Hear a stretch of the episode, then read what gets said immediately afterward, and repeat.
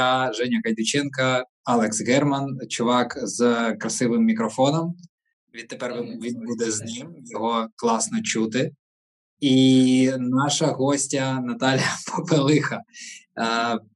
Ми давно чекали цього стріму. Якщо чесно, я навіть не очікував, тому що коли ми познайомились з Наталею, я дуже радів особисто, тому що бачив, скільки вона класного і корисного робить. А коли ми почали робити анонси, то багато хто відписував, що Наталя дуже крута. Тобто вона популярна, її знають і її чекали. І я думаю, що не нас, тих, хто налаштовує ОБС, YouTube і Zoom, а більше Наталю. Тому коротко про неї і перша тема. Тож, Наталя, для тих, хто не знає, Senior .Net Test Automation інженер, 4 роки досвіду, спікерка на IT-івентах та авторка декількох курсів з тестування. Також ви можете знайти її YouTube-канал Попелюха.QA.Testing, і він є в наших анонсах, і він буде обов'язково, коли ми заліємо на YouTube все-таки цей запис, він буде обов'язково в описі. Тож, у нас декілька тем. Перша з них – це особистий шлях в IT Наталі. Як вона починала, чи є в неї освіта, що було складного, як вона знайшла першу роботу. Наталя, це дуже цікаво насправді. Далі буде міфи про тестування, топ-20 питань на співбесіду в Україні, як відбуваються співбесіди, етапи підготовки, перший робочий день тестувальника. Останнім реченням зазначу дві такі штуки. Першу, ми по підсумку цього мітингу, вже, а не стріму, зробимо щось типу статті, де спробуємо розкрити ті питання, які Наталя не встигне. Наприклад, топ-20 питань на співбесіду ми не встигнемо всі обговорити, але вони будуть в цій такій нашій майбутній статті. Тож, Наталя, ти тут? Так, я тут, привіт. Привіт. Розкажи про свій особистий шлях в IT. Починай з будь-якого місця, будь ласка, з якого тобі зручніше, але дуже хочеться почути, мабуть, який в тебе був бекграунд, коли ти тільки почала, перед тим, як ти знайшла першу роботу? Типу, з чим ти прийшла на перше інтерв'ю? І як ти знайшла першу роботу? Окей, почну з того, що в мене дійсно технічна освіта, але вона мені не помогла. Мене туди викинули батьки, привіт, тата, які зараз дивиться цей стрім. Вони вирішили, що в них має бути дочка програміст і всі діла. Відправили мене на інженерію програмного забезпечення, спочатку в коледж, потім в універ, і сказали, що буду програмістом. Наташа 4 роки кричала про те, що вона буде ким завгодно, тільки не програмістом. А потім мене познайомили з одним молодим чоловіком, з яким ми зараз дуже добре дружимо, ми зараз тепер родичі, який сказав, що я готуюся в академію SoftServe програмістом. І мені, для того, щоб нормально знати мову програмування, треба когось вчити. Будеш моїм учеником. Я така, не хочу, але го. І він давав мені завдання, я їх робила, це було мовою C# з самого-самого нуля. Тобто коледж, універ мені щось дали, якусь максимальну базу, але мінімальну. Але, цей челік мені давав домашки, які я виконувала, з якими я практикувалася, вивчала мову. І в якийсь момент мене вже захопило, і я така, якщо ти йдеш в цю академію SoftServe, то я теж хочу. Тим більше, що в універі, головне, що нам дали в універі, це те, що SoftServe – це все. Ми туди йдемо, ми будемо там, всі там будуть вчитися, всі там будуть працювати. І загалом він мене навчив, я поступила, подалася в цю академію на дві спеціальності, на автомейшена з C-Sharp і на програміста на C-Sharp. І оскільки автомейшен був трошки швидше, і мене туди вже взяли, я така, окей, піду там вчитися в цій академії. Я закінчила ту академію, мене взяли після того одразу ж з першого пулу на роботу. От моя така історія. І цей челік теж зараз девелопер там. І тебе взяли одразу. А як ти на QA пішла? Тобто, я автоматизатор. Я не QA, я автоматизатор, але автоматизатор має знати і QA, і програмування. Тому і тому QA простіше, по QA легше зробити курс, по QA легше навчити людей. Тому я оці відосики на QA записувала. Насправді, автоматизатор трошечки складніше, ніж QA. Ніштяк, клас, прикольно. Тобто, якщо я правильно тебе почув, по великому рахунку освіта, наскільки вона тобі нічого не дала? Ой, я забула сказати щось суперважливе про те, наскільки вона мені нічого не дала. Я прийшла на роботу, коли треба подавати документи.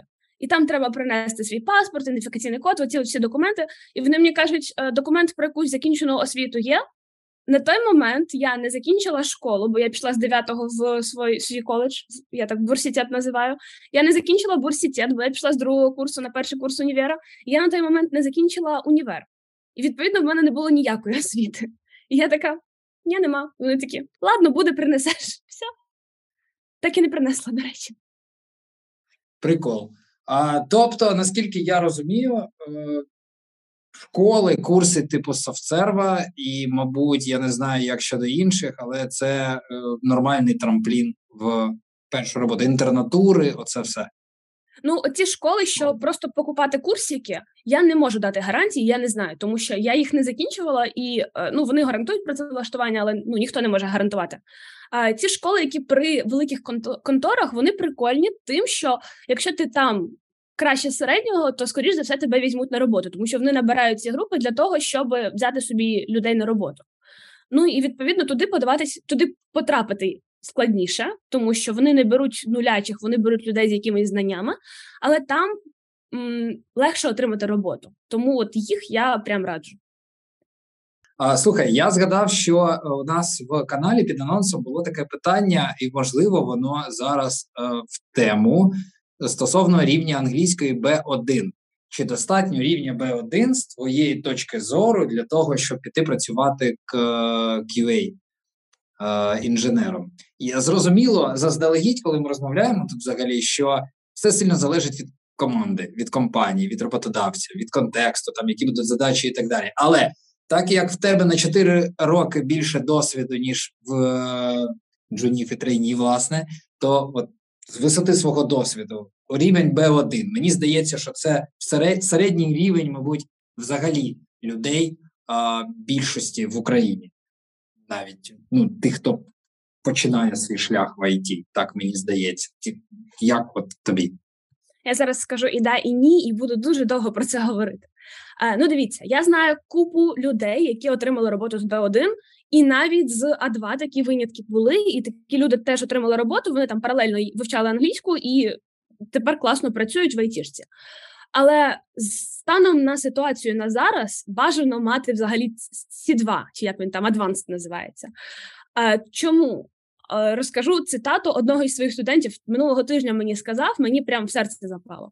Якщо є ящик з грушами, і я це груша, і я хочу, щоб мене з'їли, я хочу, щоб мене купили, то серед сотні груш я маю бути найсоковитішою, найчистішою, лежати на самому верху, бути прекрасною, жовтою, соковитою, взагалі класною грушою.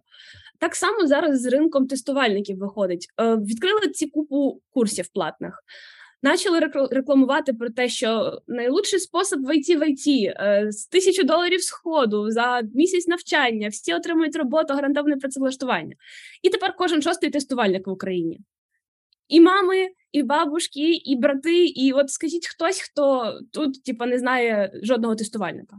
Відповідно, на ринку купа народу, зараз всі мануальні тестувальники поголовно, і для того, щоб пробитися серед людей на одну вакансію, нам, звичайно, треба мати найбільший інгліш просто у всесвіті, бути американцем корінним, щоб прийти десь там в Чернівцях тестувальником працювати. Для того, щоб виділитись серед всіх. Звичайно, що B1 підходить, тому що B1 – це мова, на якій можна говорити з клієнтом, розуміти, що від тебе хочуть, рідко скористатися Google-перекладачем і Grammarly і бути собі щасливим айтішником. Але я забула, про що я говорила. Але треба мати найкращий інгліш серед всіх для того, щоб нас взяли. Тому що B1 – це добре для роботи, але не добре для відбору. Ось. Тому нам є сенс читати питання в онлайн-режимі, коли ти плануєш свій курс автоматизації. Оце я підігріваю толпу цим курсом. Курс автоматизації планую почати робити в 2023-му, але для цього мені треба зробити дуже багато всього. Зараз цього місяця маю здати ISTQB Automation для того, щоб потішити власне его і зрозуміти, що я маю право видавати цей курс. По-друге, я маю повторити все сама, що я пам'ятаю з нього, записати його, відмонтувати його. Тато, тебе чекає робота. І потім буду виставляти і продавати. Тоді поговоримо. Орієнтуйтеся з січня 2023 року. Клас, прекрасно. Я впевнений, що ми проанонсуємо також не тільки Наталю, ми підтримуємо Наталю, проанонсуємо у нас на каналі, тож ви отримаєте цю інформацію, я думаю, заздалегідь. Окей, ми з тобою, коли тільки знайомились, поговорили трошки, затронули таку тему, і зараз говоримо про англійську. Народилась теорія про те, що коли ти знаєш мову, навіть якщо в тебе технічний рівень знань невисокий і, можливо, навіть ще нема ніякого досвіду, і в Україні знайти роботу вкрай важко, а як тільки ти бачиш якусь вакансію, то там вже 500 заявок на цю вакансію. Але якщо ти знаєш англійську хоча б на рівні B1, тобто ти можеш вийти на інтерв'ю, можеш поспілкуватись, можливо, з клієнтом, зрозуміти, що він каже, яка задача стоїть, і там з іншими членами команди. Або, в мене була така теорія, польську. Чому я так кажу? Тому що англійську знає далеко не кожен, хоча її необхідно і треба вчити. А польську можливо вивчити на розмовному рівні за декілька місяців для кожного, хто володіє українською. Інтенсивних курсів, звісно, але все одно граматика, почитати декілька книжок, і, в принципі, можна розмовляти з поляками. І це плюс один ринок вакансій. В Польщі я перевіряв спеціально, є багато ремоутних вакансій для QA. Наскільки тобі здається, от твоє особисте враження, наскільки це може бути альтернативним способом знайти роботу для українських трейні і джунів? Спочатку відповім на першу частину питання про те, що можна було, не знаючи технічних, не маючи технічного досвіду і не знаючи теорії, знаючи англійську, отримати роботу. Це можливо і можливо було до корони, коли приходили люди, які закінчили INJAS, вони були суперкруті, і IT-компанії казали, ми вас всьому навчимо. Пройдіть наші курси, там пару місяців ми вас навчимо і візьмемо на роботу. Раніше до корони це точно можна було. Тепер, можливо, якщо у нас є C2, ми можемо так прийти, але все-таки ми приходимо на якусь роботу і нам треба знати теорію і практику з цієї роботи. Якщо ми зараз говоримо про тестування, то знати теорію і практику тестування – це супер просто. Якщо ми говоримо вже про щось складніше, про автоматизацію і девелопмент, то там, звичайно, треба працювати, попітніти. Але тепер про Польщу. Про відсутність теорії ми поговорили, тепер про польський ринок. Взагалі ідея непогана, оскільки вони працюють в тих самих компаніях, що і ми, вони працюють на тих самих американців, що і ми, і той самий EPAM є в Польщі, той самий SoftServe, GlobalLogic і всі інші є в Польщі. Тому як варік так, але коли велика така компанія, я зараз говорю про цих мега топ-5 контор, коли вони наймають когось, то вони будуть дивитися на нашу національність. Тому що там, де ми живемо, податки цієї країни ми мусимо платити, і вони нас прив'язують до нашого міста або до сусіднього з нами міста, і тоді, не вийде. Якщо ж ми йдемо на якийсь фріланс або на якусь компанію, якої немає в Україні, яка є тільки в Польщі, то так. Це варік, тому що, по-перше, в Польщі трошки вища зарплата. Я тут бачила десь в чаті щойно, що в Польщі такі самі зарплати, але 36% податку. Але я не погоджуюсь, тому що маю друга, джуна на теперішній момент автомейшена, який знає польську, тому що він там раніше їздив. І тепер він в IT. І він зараз шукає вакансії в Польщі, тому що там простіше, ніж в Україні, там нема війни, там нема кризи, і більше вакансій, якщо ти знаєш вільно польську, то feel free. Але треба розуміти, що зараз зі мною ця штука не пройде, тому що мені, щоб сісти вчити польську на такому рівні, щоб говорити нею, то мені треба мінімум місяці 3, а на такому рівні, щоб видати себе за корінну польку, полячку, то це взагалі unreal для мене. Так, я згоден. Дивіться, ось там хтось пише, що треба платити податки, вони більше, ніж в Україні. Майже всюди, мабуть, більше, ніж в Україні податки. Це безумовно так. Але якщо я правильно розумію ситуацію, от наскільки ми зараз, я списав про це в телеграм-каналі, ми створюємо продукт для джунів, ми проводимо каздев-інтерв'ю з джунами. Ми займаємося цим останні місяці. І наскільки ми можемо себе поставити на місце людини, яка знаходиться на рівні трейні і джуна, яка шукає роботу, і варіантів фактично, вкрай мало. Їх майже нема для деяких. Ті, хто не виділяються англійською мовою, якоюсь іншою мовою, які просто закінчили курси і все ж таки хочуть потрапити в IT, то це можливість. Так буде менша зарплата, можливо, але це можливість отримати досвід. Це як з паспортом. Коли тобі 16 років і ти приходиш отримувати паспорт, тобі кажуть, дайте ідентифікаційний код. Ти такий, добре, йдеш в податкову, просиш ідентифікаційний код, а тобі кажуть, дайте паспорт. І в тебе така ерор, типу, окей, а з чого почати? І так само з першою роботою. На першій роботі потрібен досвід, а щоб отримати досвід, потрібна робота. І от що робити? І тут випливає наступне питання. Чи є в тебе ідеї, як трейні-джуни в тестуванні, мануальному або автоматизації можуть отримати свій перший досвід, не маючи ще першу роботу? Тобто після курсів. Так, є. Якби ми були в Америці, я б зараз почала говорити про стажування, про те, що приходьте в IT-контори працювати безкоштовно, але у нас такого, на жаль, немає. У нас є інша штука. У нас є фріланс-платформи. Я взагалі від них була супер далека, але минулого тижня мене щось стрельнуло про них записати відео, і оскільки я про них нічого не знаю, я почала інтерв'ювати просто фрілансерів, яких я їх не знаю, вони мене знають, просто я їм кажу, розкажіть, як на фрілансі, вони мені розповіли. Я підготувалася на сьогодні. Вони розповіли про те, що для того, щоб почати працювати на фріланс-платформі, не обов'язково мати досвід, мати портфоліо і так далі. Спочатку ми там реєструємося і, платити не треба для того. Ми там реєструємося, проходимо їх безкоштовний курс. Наприклад, зараз візьму, як приклад, uTest. Це найпопулярніша для QA, для тестувальників онлайн фріланс-платформи. Там реєструємося і хочемо, заповняємо профіль своїми якимось портфоліо, не хочемо, просто починаємо шукати. Ми шукаємо спочатку найдешевших і найпростіших роботодавців, але з часом, як тільки ми отримуємо якісь одну таску, другу таску і так далі, у нас накопичується рейтинг в цій фріланс-платформі. Відповідно, півроку роботи на такій фріланс-платформі одночасно з навчанням, на якихось курсах або з вивченням англійської. Півроку досвіду в IT виходить. Воно вважається офіційно некомерційним, але в резюме воно обов'язково враховується. Це не бути бібліотекарем, це бути тестувальником, просто на фріланс-платформі. Відповідно, ми вже будемо не 16-літнім чуваком без паспорта і без кода, а ми будемо тою людиною, в якої є хоч щось, воно взято такими обхідними шляхами, але там працюють люди, там є замовлення. Тобто там можна отримати свій якийсь невеликий комерційний досвід. А ще Upwork і Booking.com. Але ми зараз найбільше беремо до уваги uTest та Freelance Hunt. А таке тоді в мене зустрічне питання. Причому я тобі його ставлю як рекрутер, який з 16-го року має справу з роботодавцями і з критикою роботодавцями кандидатів різного рівня, від джунів до синьор, топ-синьор і C-level. І якщо кандидат має останні місяці, і не дай Боже, рік досвіду роботи на фрилансі, то в моєму досвіді більшість роботодавців не хочуть з ним мати справу, тому що в них є упередження, що така людина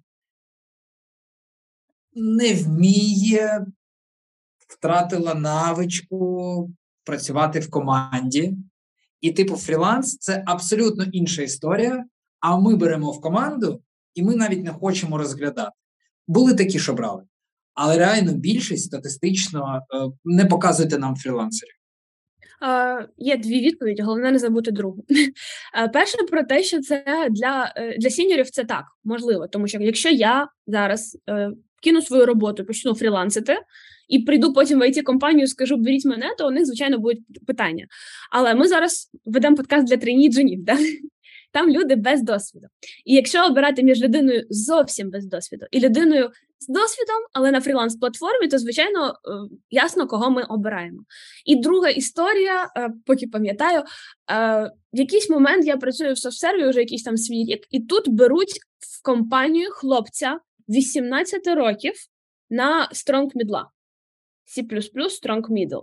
Ми всі такі, вже дорослі, 21 рік, аж гай гуде, і ми дивимося на цього хлопця і питаємо, в смислі, тобі 18, в тебе ще немає, не може бути жодного досвіду, тому що ти приходиш в IT-компанію, це ж, перша робота, всі діла.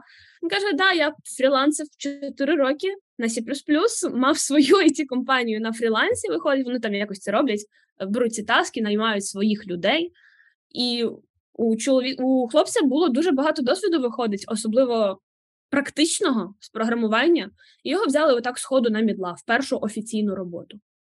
Мали би взяти на сеньора, але не взяли на сеньора, тому що йому 18 років. Ну так, Ніка Мільфо. Так, окей. Тобто виходить, що з моєї історії може таке бути, тобто ви ризикуєте, звісно, що вам відмовлять, тому що ви у вас є єдиний досвід – це фріланс. Але більше шансів, ніж взагалі не мати жодного досвіду.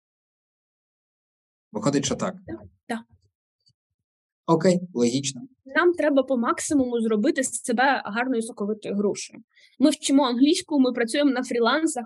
Якщо у нас є зайві $200, то ми здаємо якусь сертифікацію. Для тестувальників бажано це ISTQB Foundation.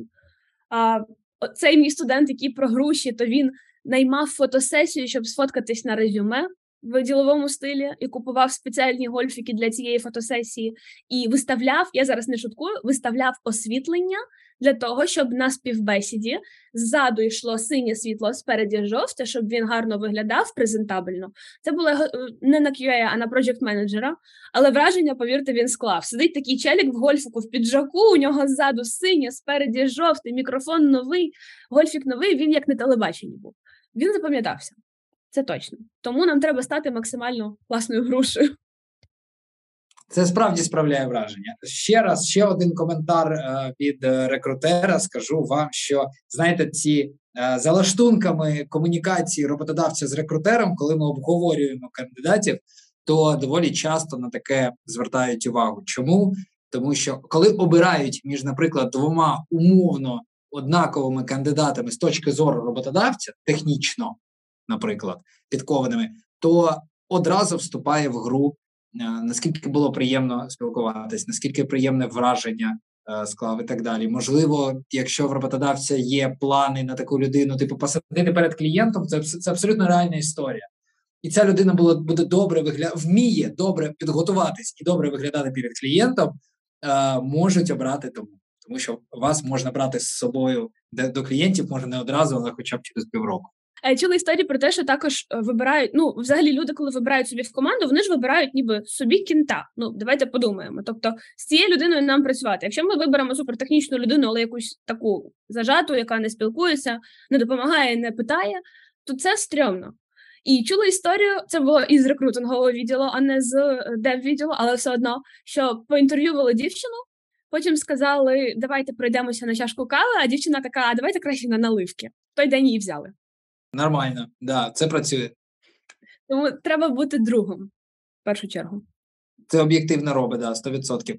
Знову підтверджую, майже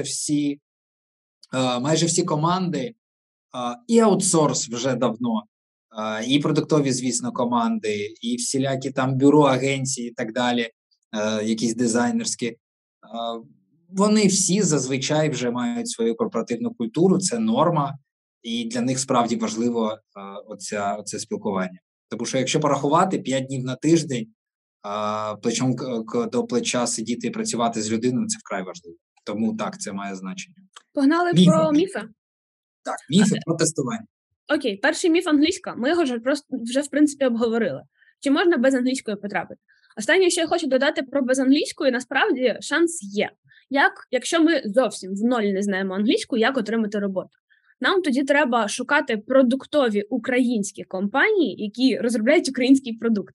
Як приклад, це може бути Розетка. Вона українська і вона не перекладається, не локалізується на англійську мову і не має спілкування з англомовними клієнтами. Тобто нам треба шукати невеликі контори, але контори, які спілкуються між собою українською, у них вимоги написані українською і так далі. Бажано це робити в своєму місці, тому що продуктові контори, вони менші, ніж такі ось топ і так далі. Тому бажано це робити в своєму місці, і оскільки у них такий недолік, що вони продуктові, то буде можливість того, що вони заставлять ходити в офіс, і що у них будуть менші зарплати. Тобто продуктові контори – це завжди про меншу зарплату, ніж середня на ринку. В них зарплата не в доларах, а в гривнях, тому що роботодавець українець, і в них зарплата така, як завжди у нас в Україні, не в IT. Але, набравшись там досвіду рік, ми можемо там рік пропрацювати і рік провчити англійську мову, то, звичайно, після того ми можемо свідчитись вже з досвідом. І вже навіть не на джуна, а, можливо, якщо 2 роки і так далі, то на мідла. Це про отримати роботу без англійської. Але ми маємо враховувати, що в них мають бути вакансії. Тобто, окей, ми не знаємо англійську, ми провели суперкласний аналіз нашого міста, аналіз цих продуктових компаній, не знаю, яким чином, в LinkedIn, в Google, будь-де. Але цього мало, тому що цим всім конторам може бути не потрібен тестувальник. Нам треба вичекати той момент, коли в них відкриється вакансія на тестувальника, і так буде легше. Найлегший спосіб серед всіх – це мати друга в айтішці. Особливо, якщо цей друг крутий. Тому що, все-таки, як-не-як, але по знайомству проходить багато хто, тому що цей друг навчить, цей друг заручиться за цю людину, і якщо щось буде не так, то він підставить свою голову, допоможе і так далі. І з цим набагато легше. Це про англійську. Тепер про вік. Дуже багато хто пише «Привіт, мені 40+, чи отримую я роботу». Про вік в мене немає поради, як це обійти, на жаль, я не знаю, як молодішати, але взагалі в IT вік не дуже обговорюється. Тобто ми в резюме не вказуємо «Привіт, я Сергійко, мені 45 років». Ми вказуємо «Доброго дня, я Сергій Володимирович». І якщо ми не будемо показувати якимось своїми повадками, менталітет, чимось таким, що от нам 45 і ми поважний чоловік, то тоді і не спалять. Тобто треба вести себе як молода людина, але не переборщити. Це про того мого студента, який обирав гольфіки, він обирав що одягти на фотосесію і на інтерв'ю. І варіанти були між піджаком, гольфіком, футболкою і байкою. І я дивлюся на цю байку, це таке кліше, що от всі програмісти, всі тестувальники носять ці байки і ці футболки, причому такі максимально молодіжні, якісь яскраво-червоні футболки. Це неправда. Взагалі тестувальники, вони такі акуратні і модні, особливо UI-щики. Але, я про те, що нам треба бути молодим в душі, але й не переборщити, не крутити спінер на співбесіді і так далі. І не говорити про те, що «Ой, мені 40, я не знаю, як я там буду в команді працювати». То просто треба максимально уникати питання віку і не показувати свій вік. Я, коли в перший раз прийшла на роботу, в перший день, то у нас взагалі руми у всіх були, і всі говорили звертатися на «ти». Я приходжу в свою руму, тобто в кімнату, в якій ми працюємо, офіс, можна так сказати, там 10 чоловік. І там сидить батько моєї однокласниці, 65 на той момент років. І я така «добрий день», а він такий «не добрий день, а привіт, ми тут всі на «ти». І я місяць звикала, щоб говорити до нього на «ти». Я уявляю. Так, бо це чийсь батя, це батя того, кого ти знаєш все життя. Тому є люди старшого віку в IT, всі туди прийшли не з народження, ми всі це розуміємо.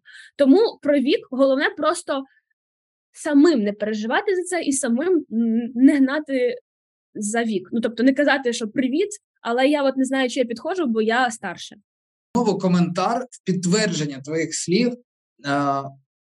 Наші клієнти, де часто, не завжди, але часто молода команда, і іноді це молода команда 20-25 років.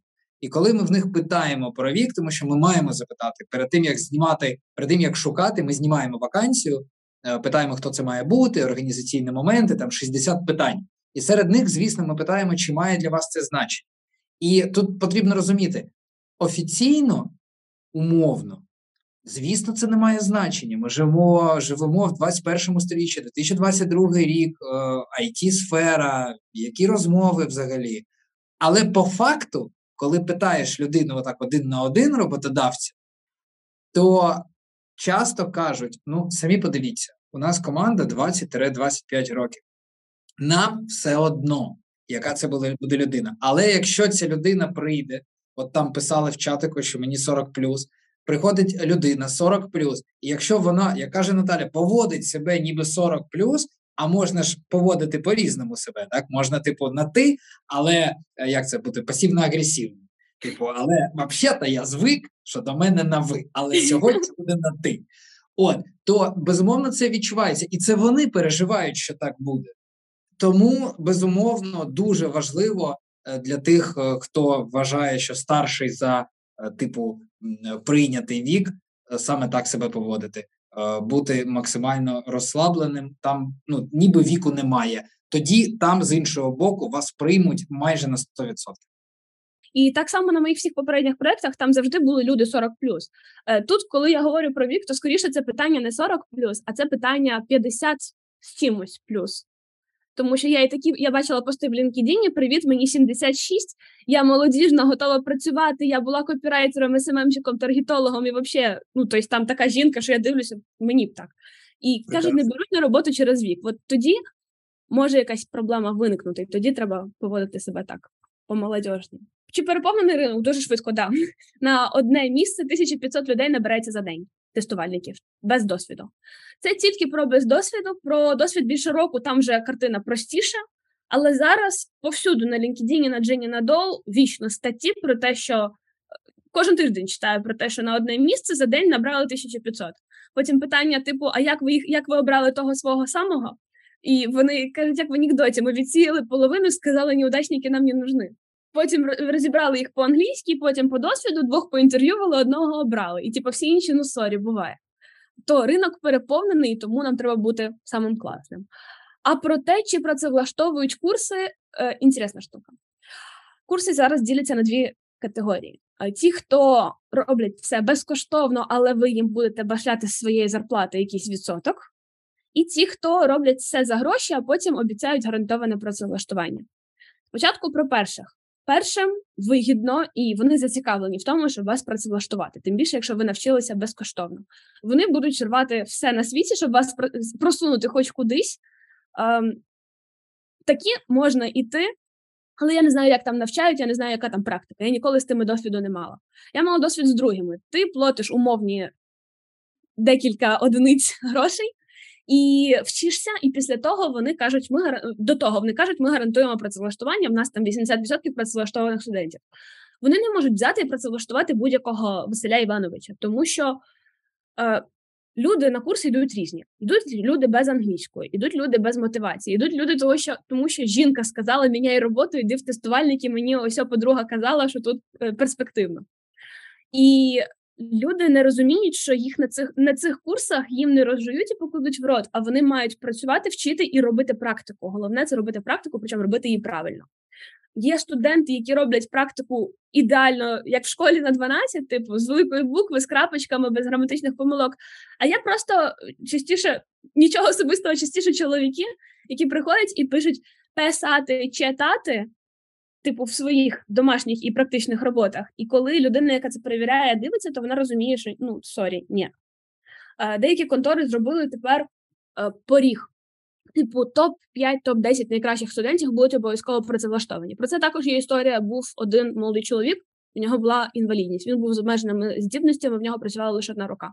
Він закінчив курси краще всіх, але його так і не змогли працевлаштувати через такі наші предрозсудки і через ці вади.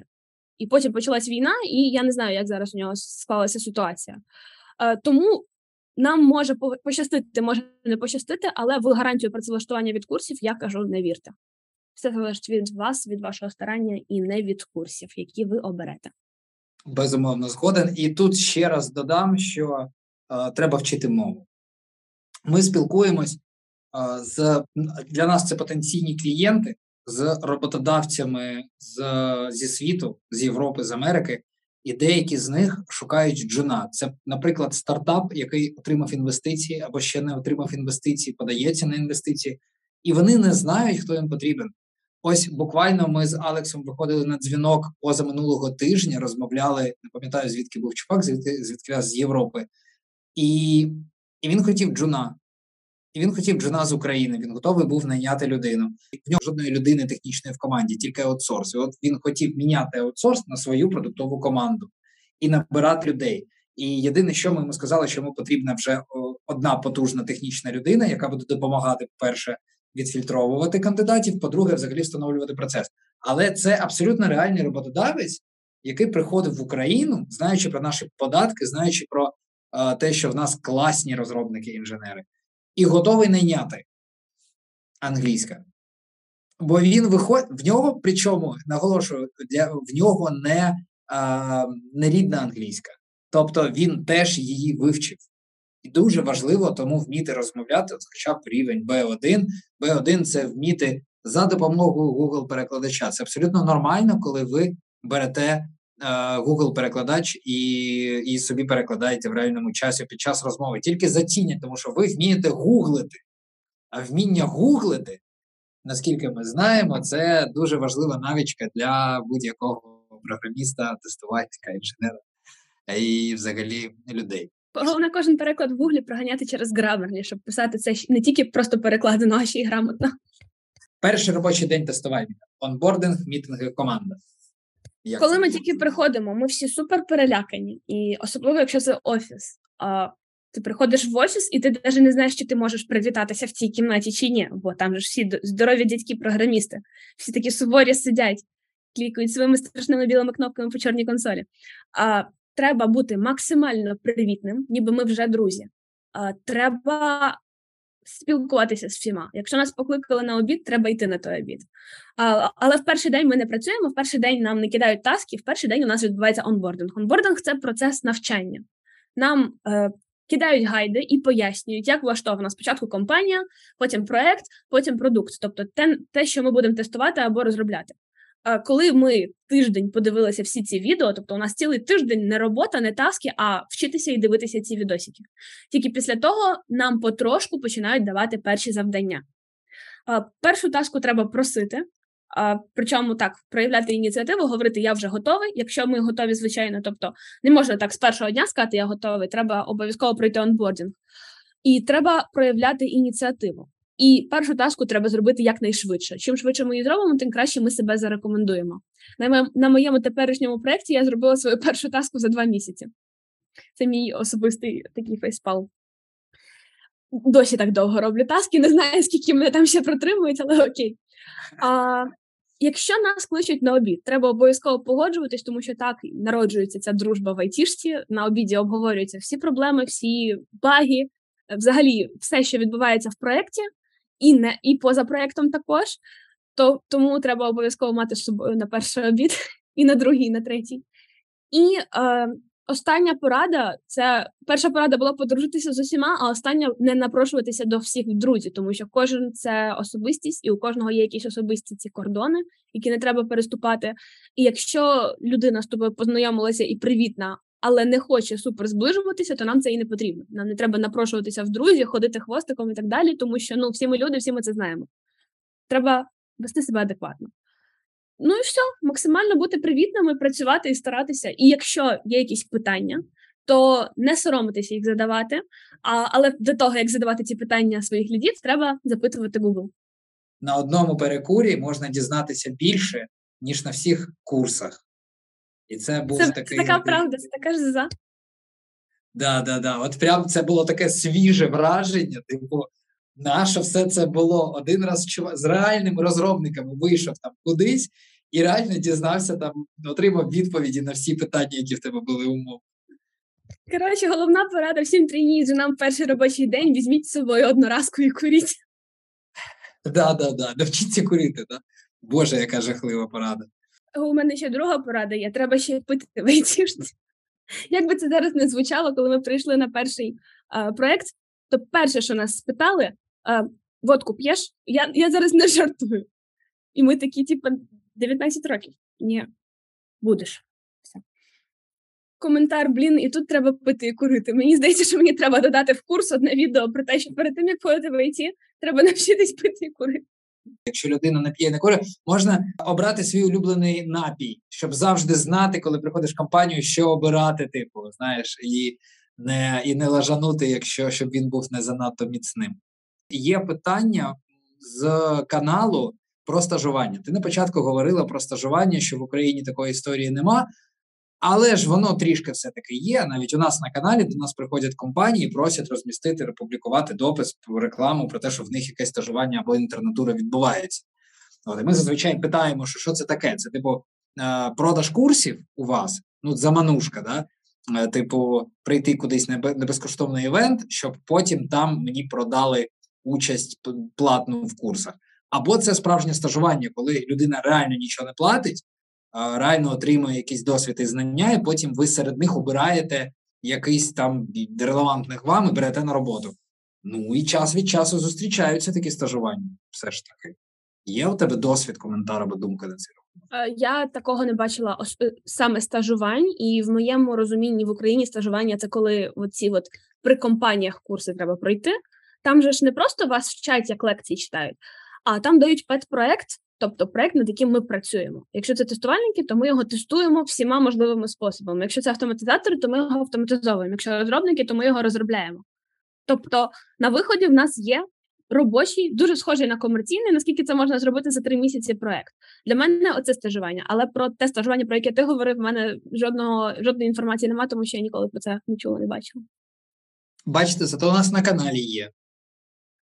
Ну, насправді, до нас приходять роботодавці доволі регулярно. Частина тих вакансій, які ви бачите, і всіляких можливостей, це агрегація, а частина, ось кожен день до нас хтось приходить, просить щось розмістити, опублікувати. Таке трапляється. Можливо, є сенс, зараз я скажу, а потім доведеться робити. Можливо, є сенс якось окремо виділити стажування інтернатури в якусь рубрику. От у нас буде сайт, платформа, і ми там це буде, звісно, зручніше робити, але, можливо, в телеграм-каналі навігаційно ми спробуємо. Тому що зрозуміло стає очевидним, що люди шукають саме стажировки часто. Ну, дивись, тут половина моїх ти тепер зобов'язаний зробити. Тепер люди будуть кожного дня мені писати, коли вже Женя зробить цю штуку. Поки мій рот щось казав, я вже знав з досвіду, що так відбувається, але було вже пізно. Ну, насправді, хороша ідея, очевидно, що диверсифікувати інформацію максимально. Ось тільки навігаційно придумаємо, як це зробити, якийсь підсумок тижня чи до того, може тех, або так. Слухай, ще одне знайшов питання, це з першого нашого анонсу Вадим спитав, абстрактне питання, таке не конкретне, але все одно, де черпати натхнення і мотивацію в буремні часи? Чи є, тут більше одного питання, чи є прогнози на ринок вакансій наступного року? Третє, це не питання, Наталя Крута. О, за третє дякую, то, мабуть, моя мама була. Прогнози на наступний рік, я не можу давати прогнози на наступний рік. В 20-му ми думали, що все буде класно, в 20-му так можна було легко залетіти в IT до цих всіх курсів. Ну, бомба ракета, просто знаєш англійську, вивчившись за 3-6 місяців, працюй. Почалась корона, хто міг її прогнозувати? Потім почалась війна, і точно ніхто не міг прогнозувати. Ну, я чекаю поки що НЛО, тому я не можу сказати, що буде з ринком IT в 2023-му, і плюс я трошки не експерт в цьому, тому це питання сорі. А про де шукати натхнення, це прям страшне для мене, я не знаю, я просто страшно люблю працювати. Я люблю гроші, от моє натхнення, в мене блокнотик, в ньому ці квадратики, з ділами, я ці справи роблю, квадратики замальовую, в мене весь блокнотик повністю чорний, бо всі ці квадратики замальовані, тому що Наташа хоче гроші. Де шукати натхнення людям, які не люблять гроші? Сорі, я прям, I don't know. Я нічим не можу допомогти. Але насправді найкраща наша мотивація, найкраща мотивація всіх людей, які хочуть війти в IT, це отримати зарплату. Але щоб її нормально отримати і щоб нормально почати працювати, треба бути скіловим, а не просто хотіти і пройти курс, і сказати, устройте мене. Тому максимум саморозвитку, я зараз скажу, мене захейтять максимум сертифікацій, тому що вони зараз на них ніхто не дивиться і так далі. А таких серйозних, не курсиків Udemy, а типу ISTQB, типу Scrum Master. І максимум, якщо ми маємо справу з програмуванням, вивчати його і практикувати його, мати домашній пет-проект і так далі. І мене до цього всього мотивує те, що я хочу бути крутіше, ніж вчора, щоб я якось відповідала своєму рівню, який в мене в айтішці десь там написаний. В мене є думка стосовно прогнозу. Ми з сестрою розмовляли, у мене є сестра, і ми з нею розмовляли про те, що якщо б ми були прихильниками теорії змов, то ми б подумали, що, мабуть, світ, типу, готували з цим ковідом. Тому що згадайте, як було, там, коли там 20-й рік, так, бомбанув ковід, було безліч компаній, які казали, ми не готові перейти на ремоут, ми не знаємо як, у нас не готовий процес, люди, все, ну, коротше. І були, типу, прихильники ремоуту і не прихильники ремоуту. Всього лише 2022-й, та по факту 2021-му вже не було прихильників і неприхильників. Це просто реальність, все. Ми маємо вміти працювати ремоутно, тому що що? Тому що будь-яка срака може відбутися з нами. Від ковіду до, опа, війни. І світ, насправді, IT-ринок реально швидко адаптувався, друзі. Вообще швидко. Стільки відбулось за останні 2 роки і продовжує відбуватись, а IT-ринок розчехляється, створюються нові продукти. Тому я вважаю, якщо не буде, сподіваюся, що не буде якогось глобального апокаліпсису, то IT-ринок буде розвиватись, точно буде розвиватись. Будуть нові... Скільки зараз з'являється нових продуктів? Деякі з них на волонтерській основі. Так, окей, поки що, вони отримують інвестиції. Але все одно. Тому, так, є сенс. Все буде тільки краще. З точки зору IT, я впевнений. З ямками важко, так, але глобально точно краще. І якщо хочеться застрибнути в цей поїзд, то, безумовно, треба не здаватись, треба це робити. Keep going і все таке.